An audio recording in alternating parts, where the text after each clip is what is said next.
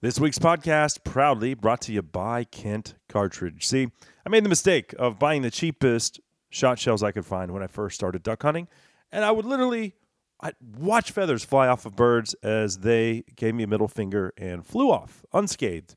That's when I switched over to Kent, and I was bartending and waiting tables at the time in college, and money was tight, but Kent offered me a great product at a fair price, and I've never looked back. Of course, now we have uh, Fast Steel 2.0. They just released Fast Steel Plus for this upcoming season, and with Dove season on the horizon, we've got Steel Dove and then Teal Steel for early teal season. Whatever your shotgunning needs are for this fall, Kent has you covered. You can find all of their products at kentcartridge.com.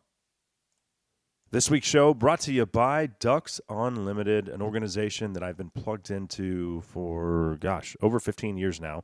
From the Alaskan wilderness to the Atlantic flyway, across America's Great Plains, and down the Mississippi Delta, Ducks Unlimited has been leading the way in wetlands conservation since 1937.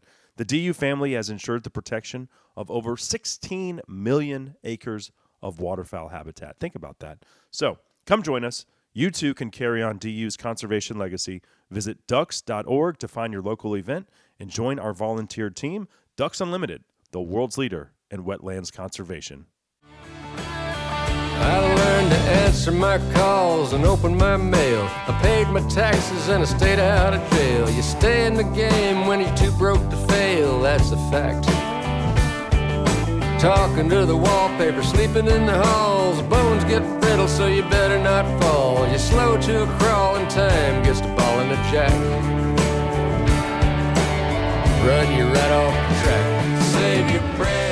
All right, little James McMurtry, don't bleed, kicking things off for us on episode 691 of SCI's Lone Star Outdoor Show, presented by Mossberg Firearms. I'm Cable Smith. Thank you so much for being here today. It is a pleasure, a treat, an honor to be here talking hunting, fishing, the great outdoors, and all that implies with you fine folks. So thanks for dropping by. Uh, we've got a very pressing issue, really an assault on the future of our way of life uh, that we're going to get into.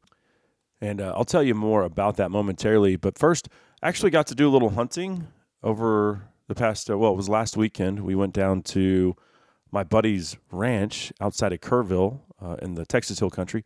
Beautiful part of the state. And, uh, you know, exotics are always in season. So we were headed to the gun range to uh, to play with some, you know, it was a, a guy's weekend. And y'all might be like, why are you playing fantasy football? Well, this is year 19 of this league, uh, Dynasty Keeper League. And it's my brothers, some of my oldest friends, including Eric, whose ranch we were at. Thanks, Eric, for uh, hosting. But uh, exotics always in season. So one of my buddies and I were driving. We were in my truck headed to the gun range. it's like 11 o'clock in the morning and already 100 degrees. We get to this one pasture and just feeding under these oak trees. There's six axis deer. So I re- I told Brett, I said, reach in the back seat and grab Henry's 243. Uh, undoubtedly, I've fallen in love with Henry's 243. It's like it's his rifle, but it's essentially my my truck gun at this point. Uh, just love that that thing. Uh, so anyway, Brett pokes it out the window. He's never shot an axis deer, and he smokes this doe. And there was a processor close. We didn't even he didn't even have to field dress it into the back of the truck. It went. We drove ten minutes to the processor, dropped it off. Boom! Brett's gonna have a uh, a freezer full of delicious axis meat. Roll call though. Who all has shot something out of the truck before? Uh, and you know these are exotics, invasive. Not I'm not saying that if it wouldn't have been a whitetail doe and it was in season that I would have frowned upon that anyway. But uh, certainly with exotics or feral hogs or coyotes, and in the truck, out of the truck, I could care less. Uh, delicious venison on deck for Brett. Uh, thanks to Eric for hosting us. We um, drank some cold beer. He opened up a couple nice bottles of wine. It's the kind of place where I don't really feel like I fit in. You know, it's like pinch yourself. Are, you, are we really here? Uh, but yeah. Anyway, uh, so got to see Brett shoot his first axis deer. Uh, that was pretty exciting, and he loved he loved Henry's 243 as well with the suppressor on it with that uh, silencer central suppressor, the Banish 30. He's like that felt like a pop gun. Yeah, well, that's why Henry likes it so much, and I guess why uh, I do as well.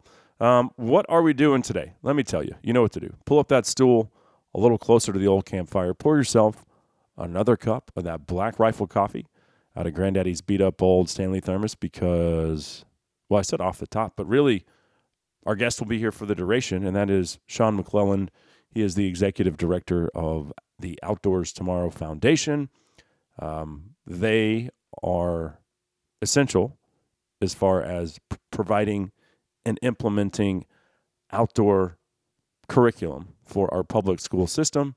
And you know, if you've been paying attention over the last couple weeks, you probably are aware at this point that the Biden administration recently said no more grant money for archery and hunter education related curriculum in the public school system. So, yeah, uh, an underhanded attack on the future of our way of life as far as that next generation goes. Uh, but it's really a specific segment of our youth that will be negatively affected. And uh, Sean will be able to shed some more light on that. And we'll also talk about the foundation itself, uh, where they're at, how many states their curriculum can be found in. But what does this mean going forward? And does it affect the current school year that just started, or when is it being implemented? All that kind of stuff as uh, the Biden administration once again has done away with the ESA funding or grant money for archery and hunter education. Uh, it's really a, a, bad deal. And I don't think they predicted the amount of backlash that this thing would have gotten them, but people are pissed and they should be. Uh, so that's what we're going to do today. Looking forward to having Sean join us in just a second. Uh, let's do a quick giveaway. How about the Stealth Cam Deceptor? Yeah, that is the latest model from Stealth Cam, and it's really got the best nighttime images. It's that no glow uh, option there on the Defender that results in just stunning nighttime photos and videos. Uh, I think it retails for like 140 bucks, but we're going to give one away today. So to enter this week's drawing, which by the way, I always do the drawing on Thursdays, um, just email Axis, that's Axis, like Axis Deer, to Lone Star Outdoors Show at gmail.com, and you are entered into this week's Stealth Cam Deceptor giveaway. Uh, let's knock out a break. We'll come back and get this thing rolling with Sean McClellan of the Outdoors Tomorrow Foundation right here on the Lone Star Outdoors Show.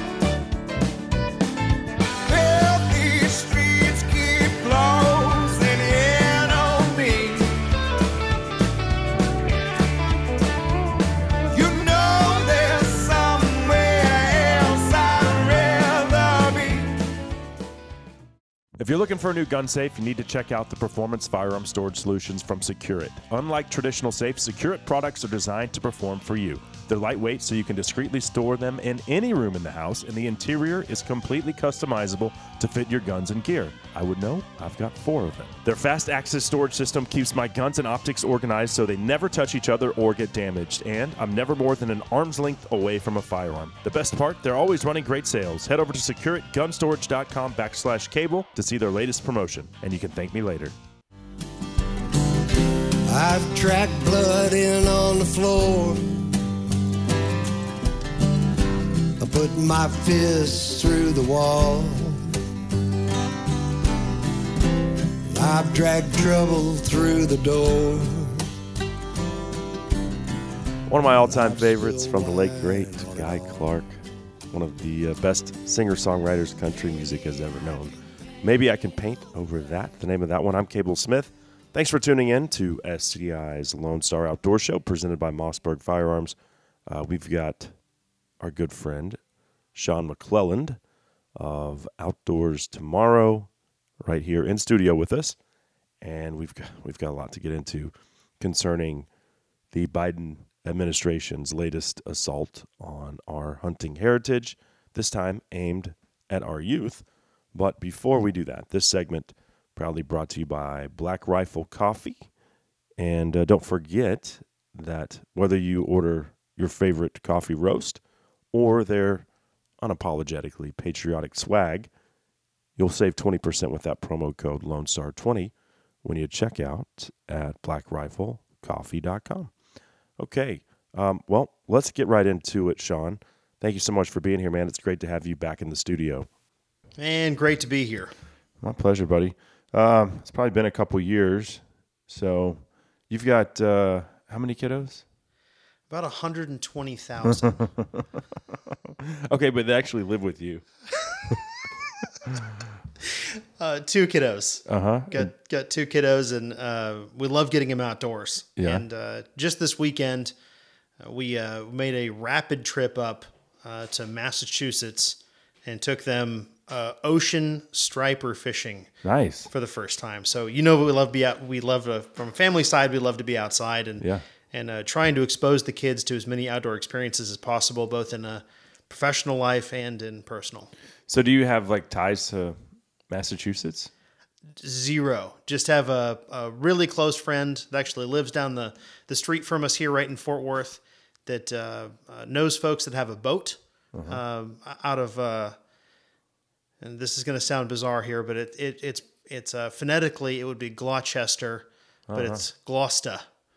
Got a Boston accent for the for two days, and uh, it was a phenomenal experience. Gloucester. I think. I, so I used to watch the show Wicked Tuna, and they always talked about Gloucester. I think on there. we saw several of the wicked tuna boats right, Really? right in the harbor. Oh, that's So cool. big experience for the kids. Yeah, that's awesome. And how was the fishing? It was great. I actually caught a couple flounder accidentally, and uh, each of the kids caught a huge striper, over 30 inches, and the fight was incredible. Uh, lots of hooting and hollering, and, and they had a big time with it. Striped bass, rockfish, striper is what we call them here. You know, and you go up to Texoma and catch them, but not. I think the heyday for Texoma is has come and gone. You can still catch lots of numbers, right? But uh, the the big big ones, it's not like it was 15, 20 years ago. It's you know it's tough. It's tough too, and uh, the kids love to fish. And from a, an early childhood experience, we're trying to do as many things as we can to get them outdoors and try and instill a passion for it. So uh, making the the trip and seeing a different place, and then catching them on the ocean side too, was pretty interesting because they're coming in uh, this time of year. They're coming into the harbor. And they're so, they're super strong from being in the ocean. So a little different experience catching them in the sure. salt than uh, catching them right here at home. Yeah. But it is interesting though. Texoma is one of five reservoirs in the United States where this saltwater species will actually reproduce in the wild in in freshwater uh, situations. So, just a little fun fact for you there. um, but yeah, I've never done it in this in saltwater. They what are the um, what are the regulations like there as far as like is there a slot limit or how do they have to be a certain inch to you know to keep them? Tell you it's a huge difference than than catching them here locally. So there's a tw- and on the uh, the Gloucester side, it is a, uh 28 to 31 inch slot limit, Oh wow. and you can keep one fish. so the the ones we caught were well over uh, well over 30. They weren't in the slot. Uh, there was a big fight, but uh, it's pretty shocking uh, on how they've. Uh, how they've regulated the age class of fish year to year and state to state on the East Coast uh, from a conservation side, just depending on uh, what the studies are telling them in the numbers of fish that they're catching. So they're trying to save an age class from uh, uh, year to year not catching as many small fish and then catching lots of oversized on the commercial side. So trying to save this slot limit and increase numbers over time. So I'm looking around. I'm trying to find this book. Uh, I just had the author on this book called Four Fish, and he goes through basically for for North America's um, standpoint anyway the four most important fish species that we have, and striped bass is one of them. Uh, and he was telling me, and he's from he's actually from New York City, the Big Apple, and uh, they do a lot of striper fishing there, and was talking about how strict their their limits are. Uh, but the importance of this this species, you know, it's it's been traditionally overfished, right? Which is now why we have all of these um, these strict bag limits and and slot limits, a three inch slot limit. Wow. Um, but yeah, the book is called Four Fish. I can't remember the author's name, but had him on very recently. Um, well, that's cool. Very cool that you were able to take the kiddos up there and kind of have a. That's a I think a unique experience for most Texans. it was very unique. It was also interesting. Uh, we we drove past some folks. Uh, they're fishing off the rocks right on the coast. That's a traditional way to fish there, but they're throwing you know ten foot or longer uh, surf rods so with, with, with spinning reels, which for the from the kids' perspective, they've they've never seen it before. They've Right. never seen this you know that type of fishing before, which is a super super unique experience and one that we hope to carry on. Yeah, very cool. Uh, Paul Greenberg, that's the author. The book is uh, yeah, Four Fish, and it's uh, striped bass, salmon, tuna, and cod. So you know the four that we would that you're most likely to it's going to end up on your plate. You know, um, so recommend the book. Great read.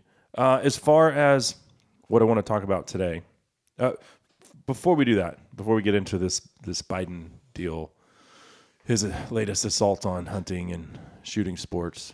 Um, give us a little history about Outdoors Tomorrow. Give us a refresher. When was it founded? What is the goal and the curriculum that you guys provide? Just a, an overview uh, of your organization. So this is going to be really exciting. So just just since we've we've last spoken here and uh and did did this podcast here just a couple years ago, so we were doing um, uh, just in just in terms of the number of kids that we're introducing to outdoor education, and we are we're an in school outdoor education curriculum called Outdoor Adventures, and from the foundation side, which was founded in 1981, uh, this curriculum really took off uh, like 2012 and there's been a, a slow burn on um, you know at, at the very beginning there were 50 schools involved and they were just here locally in dallas fort worth. So that had, there was a slow expansion to that then in 2017 uh, between the, the board and growing staff which was a one person staff Right. 2017 uh, is now five with uh, five full time and 16 uh, contract folks that are around the country. Yeah, so it is rapidly expanding from that side. But on the growth end of things, um, that is our number one project. You know, we do some wildlife conservation grants. Uh, that are all pass throughs for the foundation. So if you have a particular interest in something that is conservation based and it is mission aligned, then you can actually fund through the foundation and we will support that project through you. Okay. So, which is pretty special on a one-off basis, uh, and it's something that we love doing in, on the conservation end. But on outdoor adventures, you know, the the goal early on, and this is you know like 2017, the goal was, how are we, how is it possible to have uh, a 10,000 student introduction every year? It's trying to grow by 10,000 every year. On present day, we're we're trying to figure out how to grow by 120,000 a year. Wow. Oh, yeah. So we have massively scaled this from a donor support side has been phenomenal. Uh, building out a brand new website, which just launched an e-commerce system, uh, which makes it, and this is just here in the last few months, which makes it so easy for the very complicated situation, which is working with schools and education departments. We're trying to simplify that on the curriculum end for schools Okay. and trying to simplify ways to get them the most important equipment that, that they need for the class, which is um, everything from archery to fishing equipment, Dutch ovens for cooking, uh, camping equipment. So we're trying to simplify all of that. So Dutch ovens are awesome for outdoor cooking. But so uh, my dad has had this backpacking group from the church I grew up in for 30 plus years now. cooking the old way. Yes, except for when you, so when you turn 21, you're now a man and you're invited to join the group, right? So I've been going 20 years, but the first year, and I was the first, I was the the oldest kid out of him and all of his friends. So I was the first one to be invited. And you're hiking seven miles into the wilderness in the mountains in With New Mexico. Well, only me because I was the new guy, and they're like, "Here, rookie, you get you get to carry the Dutch oven." I'm like, horrible. "What?" I'm like, "That my pack already weighed 40, 50 pounds. Now I've got to carry around this stupid, I don't know if it was ten or fifteen pound Dutch oven, but yeah." So then the next year, one of my buddies had turned 21 and was like, "Here you go, here's your Dutch oven. Enjoy uh, humping this thing up and down the mountain." For those that have never been, uh, The peach cobbler was was almost worth it though. oh, it's 100% worth it. It's one of the best things. Uh, as an as an aside to this, the uh, one of the best introductions, if even if someone has never been hunting in the West, in the, on any of the Western states, and using like Wyoming, Idaho, Montana as examples, if they've never done it and you wanted a simple intro, one of the very best ways you could possibly do it is just going on an overnight hiking trip and starting small. But uh, I've met so many people where that passion for them that weren't hunters before, that what ignited that passion was just doing a, a simple overnight hiking adventure, going a few miles, setting up a tent, sleeping on the ground. And the number one thing that I hear from people that do that is that uh, it's the best sleep they they ever get, and they actually have uh, uh, they start to fall asleep. It's like momentary anxiety from not hearing any car noise or highway noise when they fall asleep, because there's nothing but nature around you and quiet. Yeah. So, you know, highly highly advise trying that. When I first started going on those backpacking trips, I was really just uh, dove and waterfowler. Like I had no big game experience. Um, this was 20 years ago, and then I they were all just fishing. My dad and his buddies they were just fit, trout fishing up there, and I was like, well, that's cool, but what about all these grouse that I'm seeing? And I, you know, I'm looking up grouse. season. So the next year, I'm taking a shotgun. Then I'm like, you know, five years later, man, we've sure have seen a lot of elk in here. And then, you know, I've for the last ten or twelve years been archery elk hunting somewhere out west. But like you said, if I hadn't been going on those, you know, those backpacking trips, I don't know if I would have gotten into those, expanded my, you know, horizons as a as a hunter. But yeah, totally agree. That's where it starts. yeah. Sean, let's knock out a quick break. We'll come back and really get into the implications of uh, what what the Biden administration has decided to do here, uh, and how it will impact hunter recruitment and exposure to the outdoor lifestyle going forward. Uh, that segment of the show brought to you by Big and J Whitetail Attractants and Rustic Reminders Taxidermy. We'll be right back on the Lone Star Outdoor Show. man need a strong woman. Don't every little town need a river rolling somewhere through it? Don't every summer night. Some say a silenced gunshot is the baddest sound out there. At Silencer Central, we have another favorite. It's the sound of silence delivered to your front door. When you buy from Silencer Central, we handle your application, set you up with a free NFA gun trust, and deliver your silencer straight to you. With an average 90 day turnaround time when you use eForms, buying a silencer is simpler than ever. Visit silencercentral.com and we'll help you get started.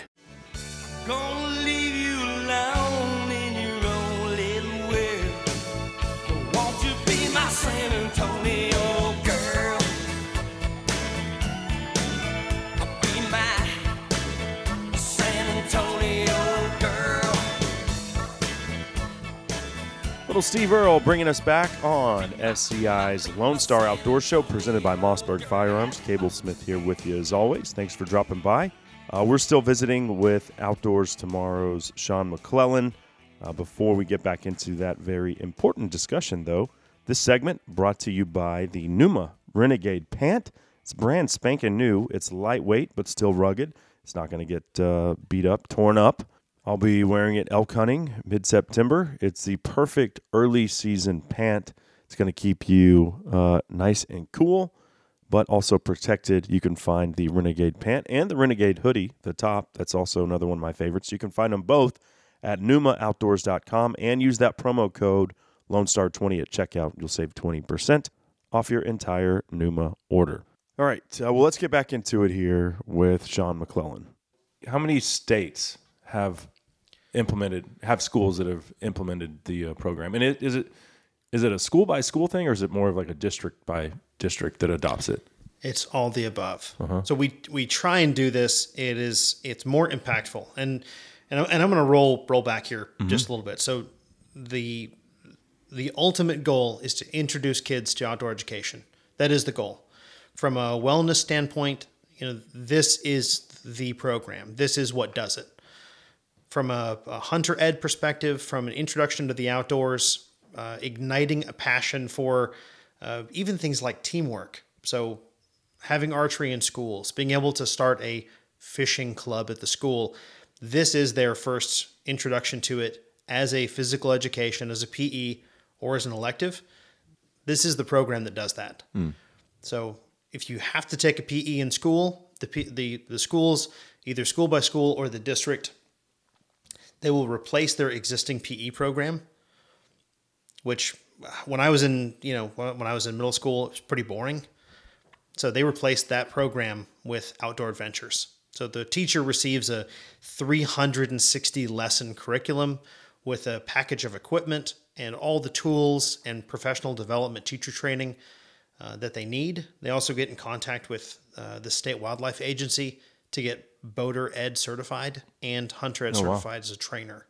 So that's every single teacher in every state. But we're in we're operating in 48 right now. And so, who who are the two communist holdouts? Delaware and Connecticut. so, Del- shocking. Where Biden's from, right? It's it's strangely enough too. I Figured so you were going to say Delaware. we're, we're we're working on them. Uh-huh. Um, you know, one aspect of that is, you know, it's it is the furthest away from home base is is one piece, and the other one is um, we're pretty specialized in what we do. So trying to find the right person locally is critical. Um, is there situations where you have a lot of blowback from uh, maybe a school board or parents that are like, no, we don't want this taught in our schools?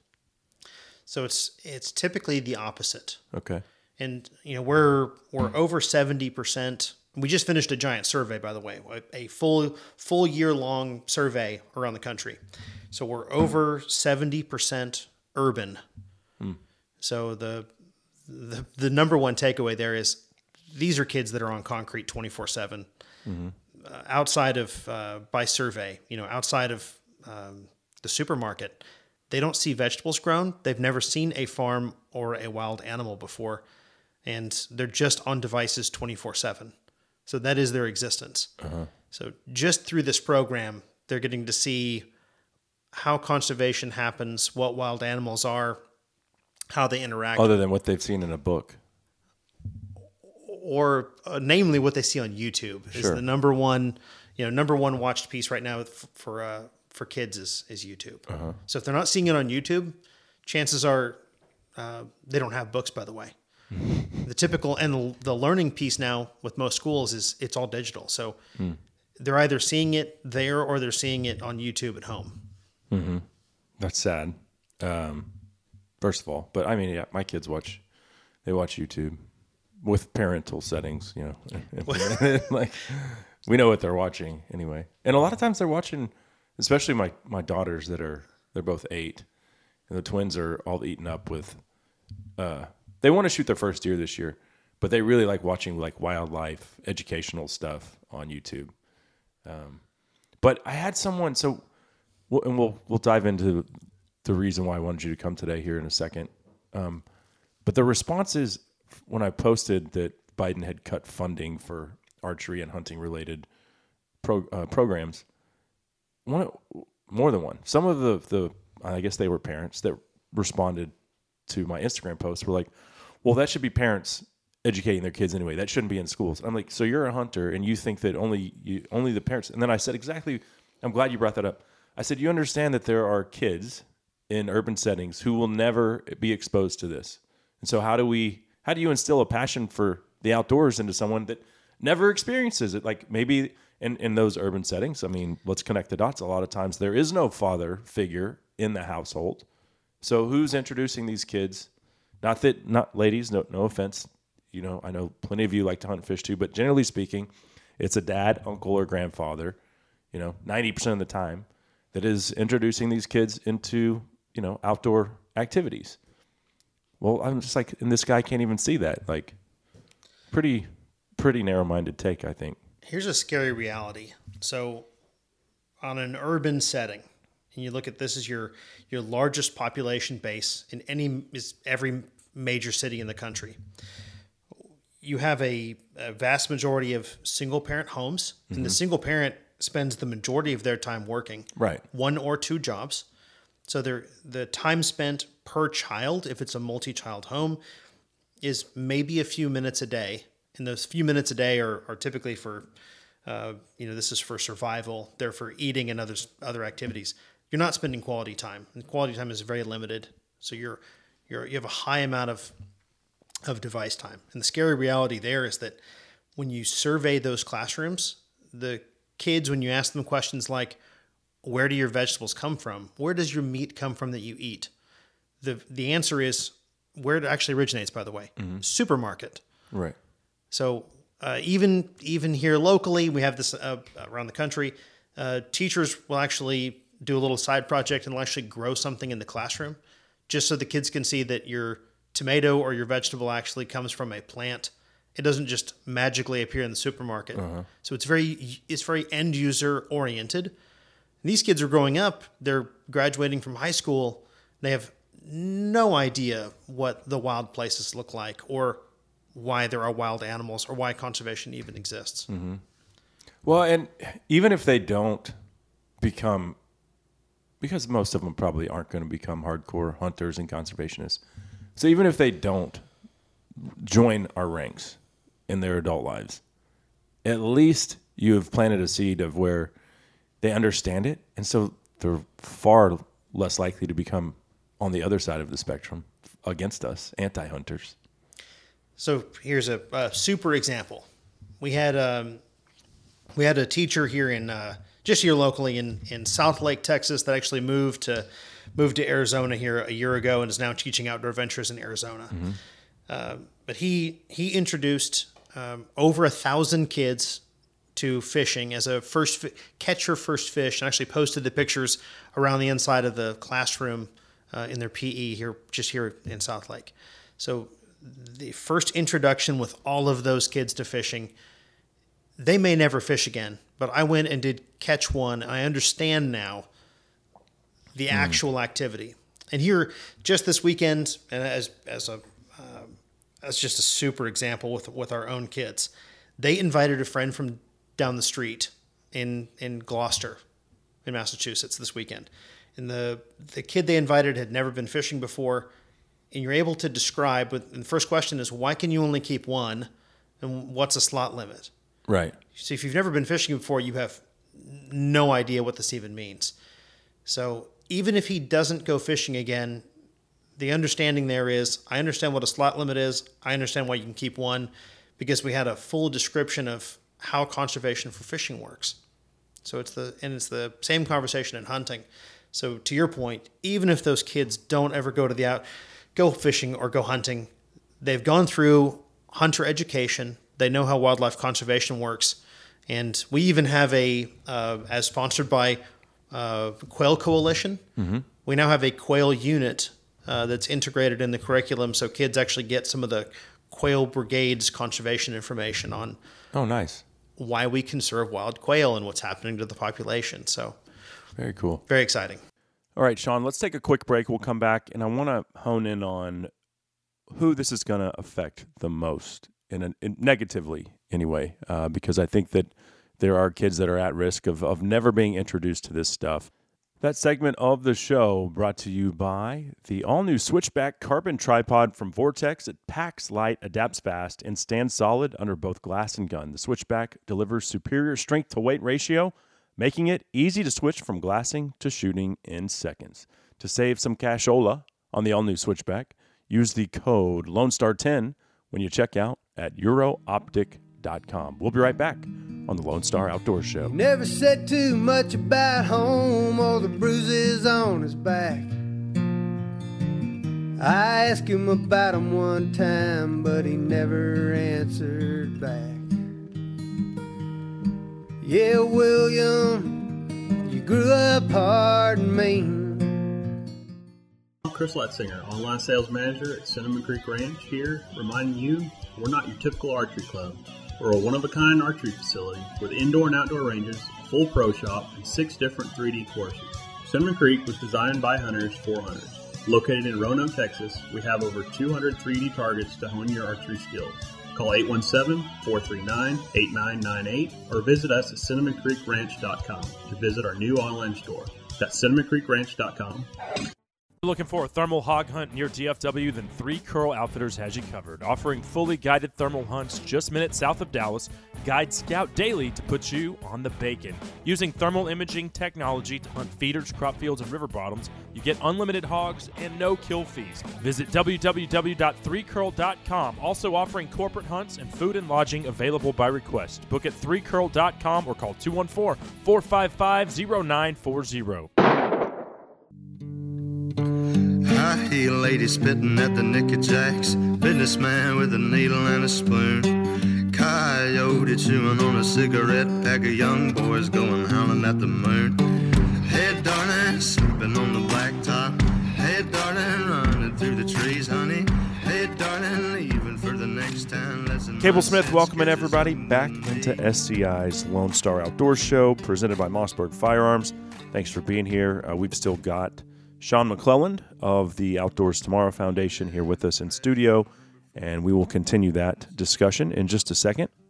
This segment, though, and if this isn't just perfectly on point, I don't know what is, but uh, SCI has created a call to action to where all you have to do is is click on a link and you can help us voice our collective displeasure uh, about this Biden administration ruling. So I've posted the call to action link on my website and all over social media. Please, please, please take 30 seconds, 60 seconds. All you need to do is fill out your name and address. You're not going to get any spam from it, but you are going to help us make a difference because there is strength in numbers when it comes to uh, standing up for the future of our pastime and way of life. So, uh, yeah, just click on the link, and thanks to SCI uh, for setting that up. Okay, uh, well, let's pick it back up with Sean McClelland, who was nice enough to stick around through the break. So let's talk about this. Um, what it's called, the actual actual name of the law was the Safer Communities Act. Was passed in 2022. Didn't affect anything until funding was coming around for, I guess this this school year. Um, it's a it, and here's the thing that I saw that was interesting. It's labeled as this bipartisan bill, but all, that means one Republican could have voted for it. And at the time, the the left controlled the House. This was 2022. So like I'd love to see and I don't I don't have it. I don't know how the vote went down, but I guarantee you it wasn't very many Republicans that voted for it. Uh, maybe a few rhinos, but uh, it'd be interesting to see that. This was on the heels of the Uvalde massacre that this was passed, and it calls for the uh, abolishment of funding for archery, hunter education, shooting sports, under the guise of you can't introduce kids to or have you can't let them have or teach them how to use a dangerous weapon. Is my understanding of after reading up on it. So a couple a couple things to note here. So um, the Bipartisan Safer Communities Act. So we're going to refer to to really two things here. Um, so we're going to refer, refer to that the the BSCA um, and ESA funds is Every Student Succeed Act funds. So the bipartisan. it's a mouthful. If your if if your boot is hitting that mic stand, then just Okay, the- there you go. It's so the safer- a little bit. so the Safer Communities Act piece.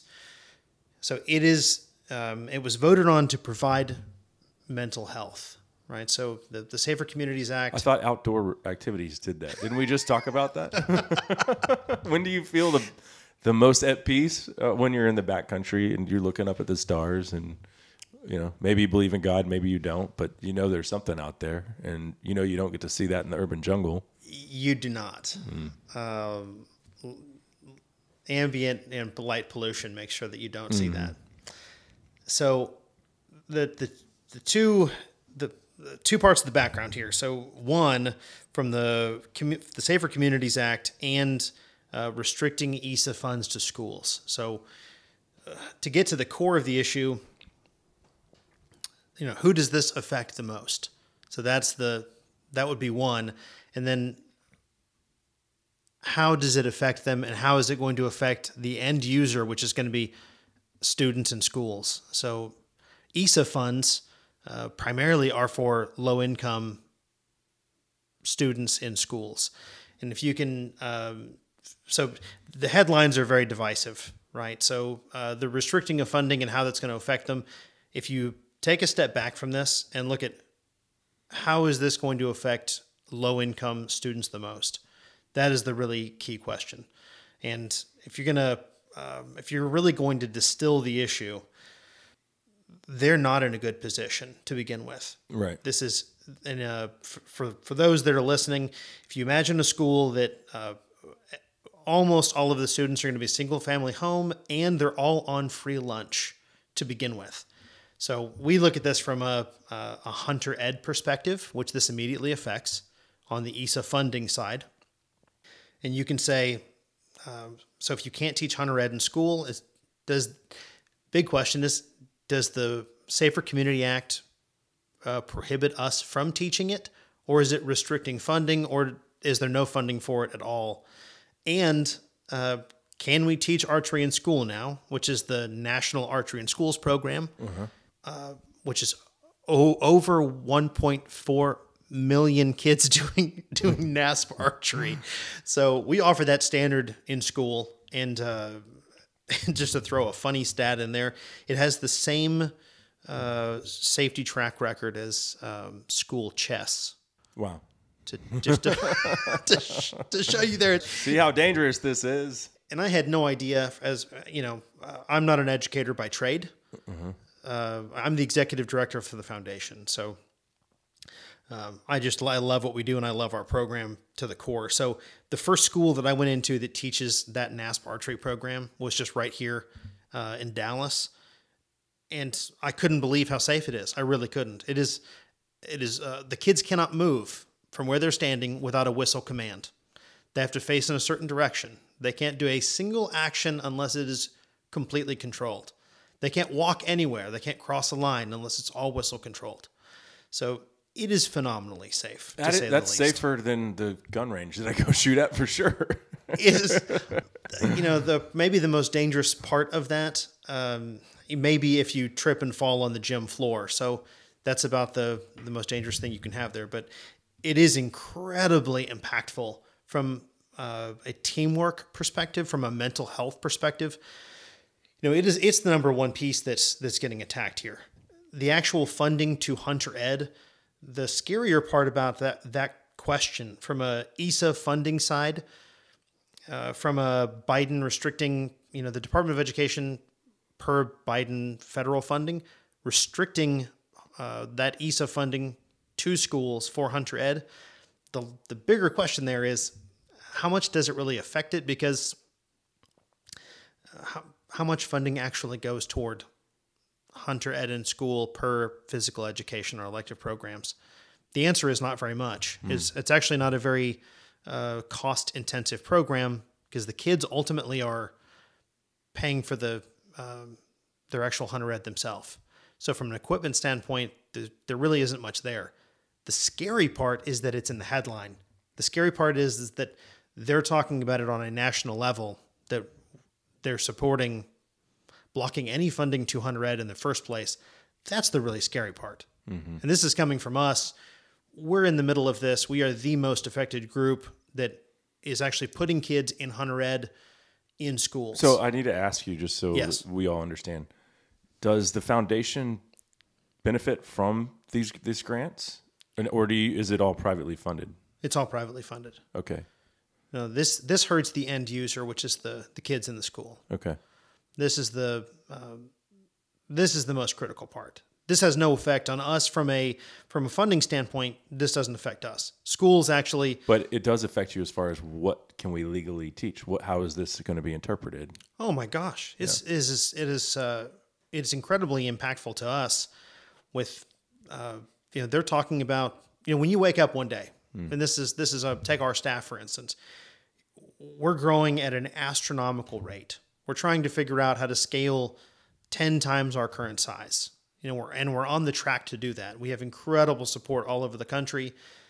Uh, teachers consistently come back and tell you uh, with these amazing stories how it, it saves kids' lives, changes their lives uh, in ways that you just can't even imagine. Where they're coming from horrible backgrounds or they live in the concrete jungle. You know, there is no there is no way for them to get them out. Have you ever met a little boy that came back from shooting a bow and arrow for the first time or a BB gun and was like, "Man, that really sucked. I didn't I didn't enjoy that." Because I remember the first time my dad wasn't into hunting. He was a big fisherman. Is still a big fisherman.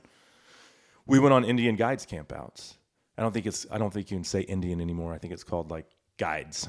But back then it was Indian guides. And uh we would go on these things and part of the fun was I got to shoot a BB gun and I got to shoot a bow and arrow and I thought that was like the coolest thing. Like I've never met a kid that was like, "Oh, I really hated shooting that bow and arrow." You won't. The, the smiles on their faces You- are like, "This kicks ass. When can we do this again?" It's one of the most fun things, and you can get um, you get pretty pretty proficient at it quickly.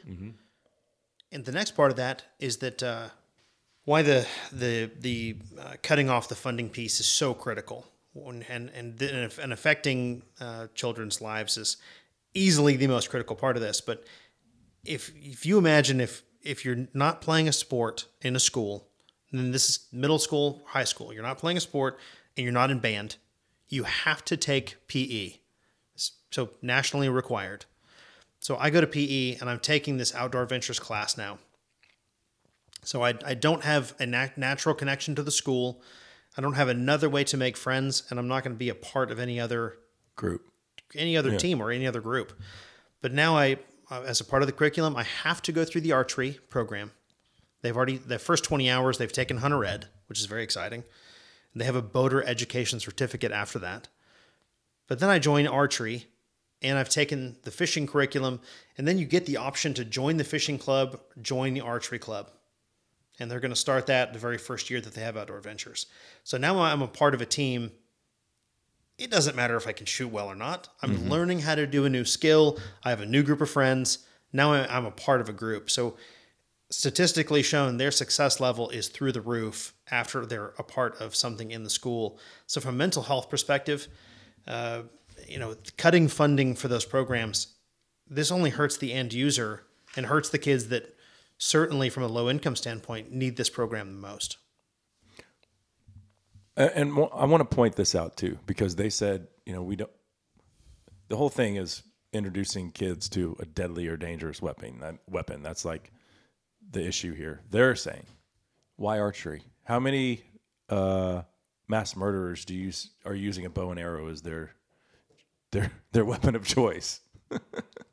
so to me, it's like okay, it's very clear it's an attack on hunting underhanded attack on hunting because you've you've singled out this thing that uh, absolutely unequivocally does not affect mass murders. Doesn't affect how many people are killed with a bow and arrow in the United States every year. I bet you a couple hunters fall on a broadhead and like sever their femoral artery and bleed out. Other than that, probably nobody else. So super dangerous. The and the other really rough part about that is that that is 100% true. I mean, there, there aren't any committed with. Certainly, Maybe one, maybe like some redneck somewhere really hates his ex-wife and shot her with a bow and arrow. I don't know, but the more well, the more specific part of this is that it's a uh, that it's a Matthew Mathews Genesis bow is a uh, is a 20 pound maximum draw. So, and it is a, a a very blunt field point that shot into a uh, typically a Morrell target. So, it's incredibly safe. And on the hunter education part of it, the really tragic point there is that a large portion of hunter ed programming is learning about wildlife conservation. That is a critical aspect of it. And from the firearm sa- safety standpoint, uh, it doesn't get any better than that particular program in schools. Are they letting, or are there programs where kids are actually shooting guns in schools? There are not, no. Okay, so it's essentially it's all about archery. That's that's the most ridiculous thing. It is. I could get it. I mean, like, okay, we don't. That would be kind of dangerous. Maybe a BB gun or a pellet gun would be okay, but yeah, if you're letting kids shoot a firearm in public schools, like obviously I have no problem with that, and you probably don't either. But I could see how the general public would be like, "Eh, probably shouldn't do that." You know? Okay, fine, we'll concede. But archery, you got to be kidding me! Like, we're they're basically saying archery is as dangerous as giving these kids an AR-15. in public schools. True. It should also be noted that, as per hunter education and the archery side, that um, you are shooting bows and arrows in school per the archery program. Uh, per hunter ed, there are no firearms in school. There are no live firearms, Um and it is a it is a strong wildlife conservation based program where you're learning the not only the history but uh, it is an it is an all safety backed program. Now the other part that uh, that is not getting attacked that you would think would be at the forefront of this is there are thousands of clay target teams that are started out of high school clubs that are started in the school where the kids can actually meet at the school and they meet outside of school as well but the actual activity only happens out of school as an after school program as a club I bet you if you looked at our U.S. shooting shotgunning team, the one that competes in the Olympics, I bet you some of those kids started out in a school club. I, I mean, I've interviewed a couple, a couple of them that have. You know, they shot in high school, got involved. Just like I'm a, I don't play sports. I'm not a band. I'm part of the the, the shooting, the shooting team. I would be a good example of that. I got invited at 13 years old. Uh, kids were joining an after school 4 H club. Like seven of my friends were. And their parents got together. Uh, we got invited to join and had, had never shot clay targets before and went out and tried it for the first time with a 4 H coach that was overseeing it. We had a wonderful time and ended up igniting a passion for me that uh, I went on and competed in the 2008 Beijing Olympic Games after this. But I went to college on scholarship, participating in that. It opened up I, some I might have known you were a good example of that. I was teeing you up there. it's a wonderful tee up. It opened incredible doors for me. And if I hadn't been invited to go try it, and there hadn't been some involved adults that were also learning how to um, how to pull a club together and do this, it never would have happened for me. So just the fact that you know that's on a small scale. There are clubs around the country that have over a hundred kids per team participating. This is a hundred new kids every year participating, and that uh, that is significantly dwarfed by the size of the archery in schools program. All right, we're going to take our last break here, Sean. We'll come back. I know there's a lawsuit that's been filed by uh, SCI and Sportsmen's Alliance. We'll get into that, among other things, as we wrap up today's conversation. That segment was brought to you by Armasight and their entire night vision line, which right now uh, they are having a night vision only special 10% off any night vision scope, uh, nods, or binos, as some of you might call them, binoculars, all of it. 10% off their entire night vision lineup uh, over at armasight.com. We'll be right back on SCI's Lone Star Outdoor Show. highway, no blood in these veins. You hardly see a car, truck, or train. Let me tell you about the Armasight 640 contractor. It is the industry leading thermal technology in a very user friendly rifle scope. Uh, 640 Armor Core 12 micro made in the USA thermal core. It's got a four hour onboard recording, four hour runtime on a full charge, USB and Wi Fi streaming, uh, eight user selectable reticles, and six color palettes, and the most user friendly interface out there because you're operating these things in the dark. So uh, that's very important. You can find the contractor, the 640, or its little brother, the 320, right there at armasight.com. In the market for a compact track loader, check out the Bobcat Advantage, where Bobcat track loaders squared off against other brands in a variety of tests and challenges. Whether you're looking for performance advantages, uptime protection, or quality design, Bobcat compact track loaders are the best built machines in the industry. But don't take our word for it. Watch the videos at bobcatadvantage.com or see Bobcat machines in person at one of our nine North Texas locations. Visit bobcatofnorthtexas.com or call 469 586 0000 today.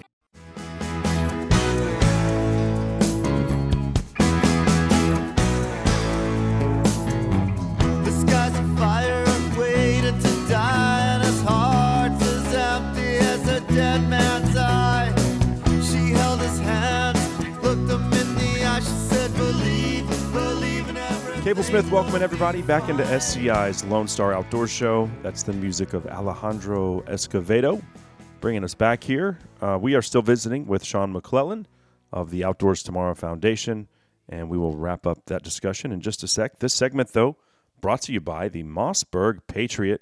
They've got everything from a 22 250 up to a 375 Ruger, including the caliber that's uh, all the rage right now, the 7 PRC. I want to get one of those. Truly, I do. but uh, yeah, the uh, Patriot series is American built, it's rugged, and it's reliable. And you can find it at mossberg.com. Okay, well, getting back into it here with Sean McClellan of Outdoors Tomorrow. Well, so at the end of the day, I do know that SCI and Sportsmen's Alliance have partnered up to sue the Biden administration over this situation. I don't know where legally that you know how that will play out. None of us do. Hopefully, well for you know for us. Um, is there another way for these schools to, I guess, recruit this funding that's being taken away, or is it? I mean, and, and how is this gonna? I mean, is this a school just started for my kids? They went back this past week. How is this affecting the 2023-24 school year? I know there's like two parts to that question, but Well, first, it's a problem. And uh, it's a problem from the standpoint that it has completely freaked out a lot of people. So if, if you're if you don't understand or you're not in the uh, you're not in the middle of the ESA funds and you're not a part of the grant program and you're not the one actually applying for those, when you read the headline, it just terrifies everyone, which is bad from the get go. So if, if I'm not an outdoors person, I don't know about archery, and I'm not familiar with hunter ed, no matter how impactful they are and the positive nature that it's going to have on kids that need it the most, it scares me to death seeing that that it, the Department of Education is against it uh, from the start. So we want to adopt this, what is going to be a wonderful program for the school, but we're scared to death after we see this in the in the headlines and continue to see the the Department of Education is you know are, are still standing behind this. As a positive, there you have you, know, you just mentioned two, but there are uh, there's everyone from backcountry hunters and anglers to National Wild Turkey Federation. There's groups that have uh, many groups that have hundreds of thousands of members each that are blasting this out the last three weeks uh, to their membership regularly. That we need to write letters to congressmen and senators and really get behind this. So And let me point out, a lot of them have something on their website. Like I, I, I did it for SCI. I filled it out and I shared the link, and I hope that all of our listeners did the same. But they make it super easy. Here's the link. Go here, write your name, your your address, and we will automatically. They've already composed the email for you. You just have to hit send, and it goes to your elected official, so that they can, uh, you know, understand that you're just slightly opposed to this. I'm really proud of SCI on this, and we've been talking to them since day one. Uh, they're a major supporter of, of Outdoors Tomorrow, so um, we are so happy that they're backing this. And you know, they they have attorneys, they have lobbyists, and they have folks that are actually in the middle of the issue. So this is one that, from a conservation standpoint, you want them behind you on this. You want them uh, at the forefront of any of these attacks. And this does tell you that uh, the other side is thinking about this. This is uh, being in the national news, you know, almost every day for three weeks is not a good thing. So this shows you that you know there is support on the other side of the aisle for eliminating funding for key programs, and uh, the ones that it's going to hurt the most are the next generation of, of conservationists, anglers, hunters, the folks that are actually going to be conserving the wildlife that we so dearly cherish. Yeah. Well, so how does it affect the kids that were enrolled or benefiting from these ESA funds for this school year? I mean, are those programs just cut? Did the schools be like, "Sorry, we don't offer that anymore"? Like, what is the what is the the the blueprint now going forward for these schools that are kind of just everything's in question? So there are there were several schools that just day one when the headlines came out, you know, they they read the they read the first headline and read they they read the very first article that came out. I think this is three weeks ago, Yeah. and they said we're locking up our archery equipment today, and until the situation uh, stabilizes and they find out exactly what's going to happen, they don't want to have the, the the chance that ESA funds are going to get cut from them, so they're going to just lock up archery equipment and put a hold on their hen rod program. That's a scary day. What a We had what a terrible thing for those kids that were enjoying it last year, and they're like, "Oh, by the way, that cool thing that you did for PE, we don't, we no longer do that because of some, you know, bureaucrats in DC." maybe the other way. Maybe it's the only thing that I'm a part of at school that I enjoy. Every other aspect of school, I don't enjoy. I'm not a part of anything else. So you just took away the one thing that I am interested in, and we don't get to do that anymore because it's a bureaucratic issue. Yeah, yeah, it's a travesty. It really is. Um, so moving forward, I guess we're gonna just hope that the the lawsuit has teeth. I don't, I don't know what else we can do. So what we're hearing is that the situation is going to stabilize in the favor of of uh, archery and hunter ed being uh, not cut from the ESA, ESA side on the grant funding side. But that that stabilization may not come for many months. But we do think, uh, just from the the hundreds and hundreds of thousands of people that have come out from all the different conservation groups, uh, you know, you're getting the the silent majority Activated. Very much activated. So, you know, there's a there's a level. I'm proud of you guys too. All everyone. Oh, man. the, from you know from the top organizations to you know just the listeners of this show, uh, social media folks, you know influencers that are posting about it. I wish more would. The ones that haven't, I think you probably need to look at them and be like, "What's going on, dude? Like." You have this mega platform. Why are you not bringing up this very important topic that affects the future of, of you know, our, our pastime, our way of life? There's some self reflection that needs to go on from some people. everyone should be talking about it. Hmm. So if it's getting talked about at the top, and and I, I do believe that this is going to stabilize in the right direction, but that may be maybe several months before that happens. But hmm. the really scary part is is that it- the the headlines are there, people are talking about it, and if they're talking about it, it's going to be on people's minds for not this administration, but the next few to come. And if they're talking about it, that's not a good thing if we're even considering making an amendment to the uh, to the Safer Communities Act, or we're going to try and weaponize it to attack hunter ed and archery, it's not a good thing. And for everyone that loves um, anything about the outdoors and um, activating the next generation to take over all these amazing initiatives that different conservation groups are doing, yeah, there's a reason that everyone is is jumped on the the bandwagon that this is a bad thing. They see what's coming next.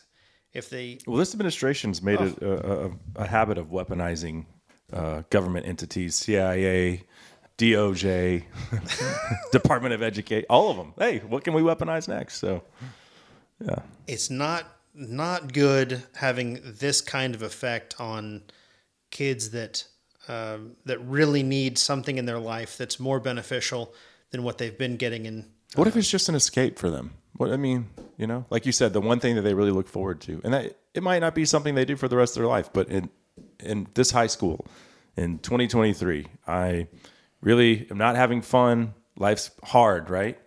But I really enjoyed that one hour. I don't know if it's every three days or twice a week or whatever it is that I got to shoot that bow and hang out with kids that were kind of in the same situation as me. we hear that all the time. And um, another one that was surveyed that was interesting was that you know kids said that uh, that exact thing. I think you mentioned this earlier. That they mentioned that uh, they went through hunter ed, and they said our our parents don't own firearms. They've never been introduced to the outdoors. We're never going to go hunting, but we did learn firearm safety. We did learn the wildlife conservation side. Now we know why wildlife needs to be conserved. So you know that kid's going to be voting one day. Yeah. So if, if they took this as a middle school or early high school, they're going to be voting one day. And Now they understand wildlife conservation. So those are going to be key issues going forward. If we're, if we're trying to save the wild places, you're trying to save the wildlife, these are going to be the kids that are going to be voting on those things. So you want them to be informed. Isn't that the most ironic thing? The the the people that scream the loudest about loving wildlife are the ones that want to defund what keeps it around, and I never can. They, they can't see the forest for the trees. You and I see it. All of our listeners see it. But how do how can they not uh, rationalize that in their mind? You can tell them till they're blue in the face, but then they're just going to still say, "No, no, hunting's bad. We have to stop hunting." Like, okay, well, where's the magic money tree that's going to f- now pick up the slack? That you kicked hunters out of the equation, but there's no money. You think the government's going to do it? They don't care. They want. They're over here trying to cut archery. which is pretty brutal. Yeah. Which is pretty brutal to look at it that way. And another reason why we we receive so much support from uh, all, so many of the conservation groups from Houston Safari Club, Dallas Safari Club, Safari Club International, and it's it's so many of the groups that um, are at the forefront of these issues. I'll tell you another one that's uh, that has been hugely impactful here: um, the International Order of Theodore Roosevelt. Uh, Luke Hilgemann is their director and just a super individual, but they're another one from the, the lobbying effort and the, the effort in DC to, to battle this particular issue. Uh, these are the folks that you want at the forefront. You know, from a uh, from the from a battleground aspect, Outdoors Tomorrow is on the ground level. So we're working with kids in schools. We're we're working with teachers every single day, year round we don't want to be in Washington fighting the battle. We want to be trying to get this message to more kids and trying to do what we do best even better. We're trying to scale on a massive level. Uh, so I'm super, super thankful that we have all the conservation groups that have folks that do do this for a living and are phenomenal at being able to spread the message and hopefully help stabilize the situation in the favor of more kids should be educated with hunter ed and archery. I don't think they they couldn't have anticipated this much blowback. I don't think anyone does until you. Like, oh, we really stepped in it here. Oh, those hunters didn't. hmm. Yeah, maybe we made a little boo boo. We didn't expect this kind of uh, negativity.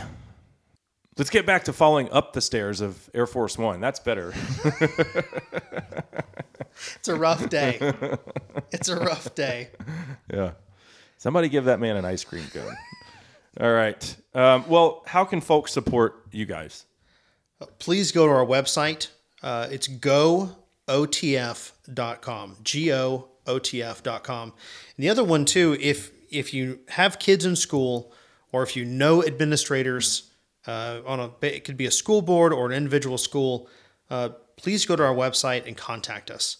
If you know anyone at the school or if you have kids in school, all we need is the communication with an administrator. They can get Outdoor Adventures in their school. It's a very simple process. And for those that can't afford it, especially on an urban level, uh, we actually go in and and fundraise locally from either from conservation groups or other partners. Work with folks locally to raise the funds for the school to get the right equipment that they need to help kids have an amazing experience.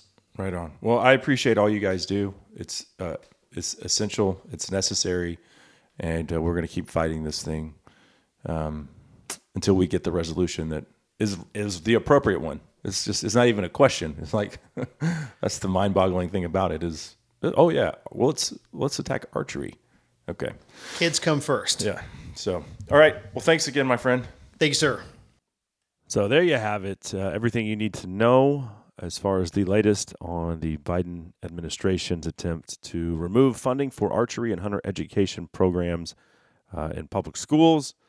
Thank you to uh, Sean McClellan of the Outdoors Tomorrow Foundation for uh, joining us in studio today. It's great to reconnect with Sean. I'm a huge fan of uh, everything that that organization is doing. Why wouldn't you be? Putting archery and, and hunter ed in the school system, it's a wonderful thing. Uh, not according to this administration, though.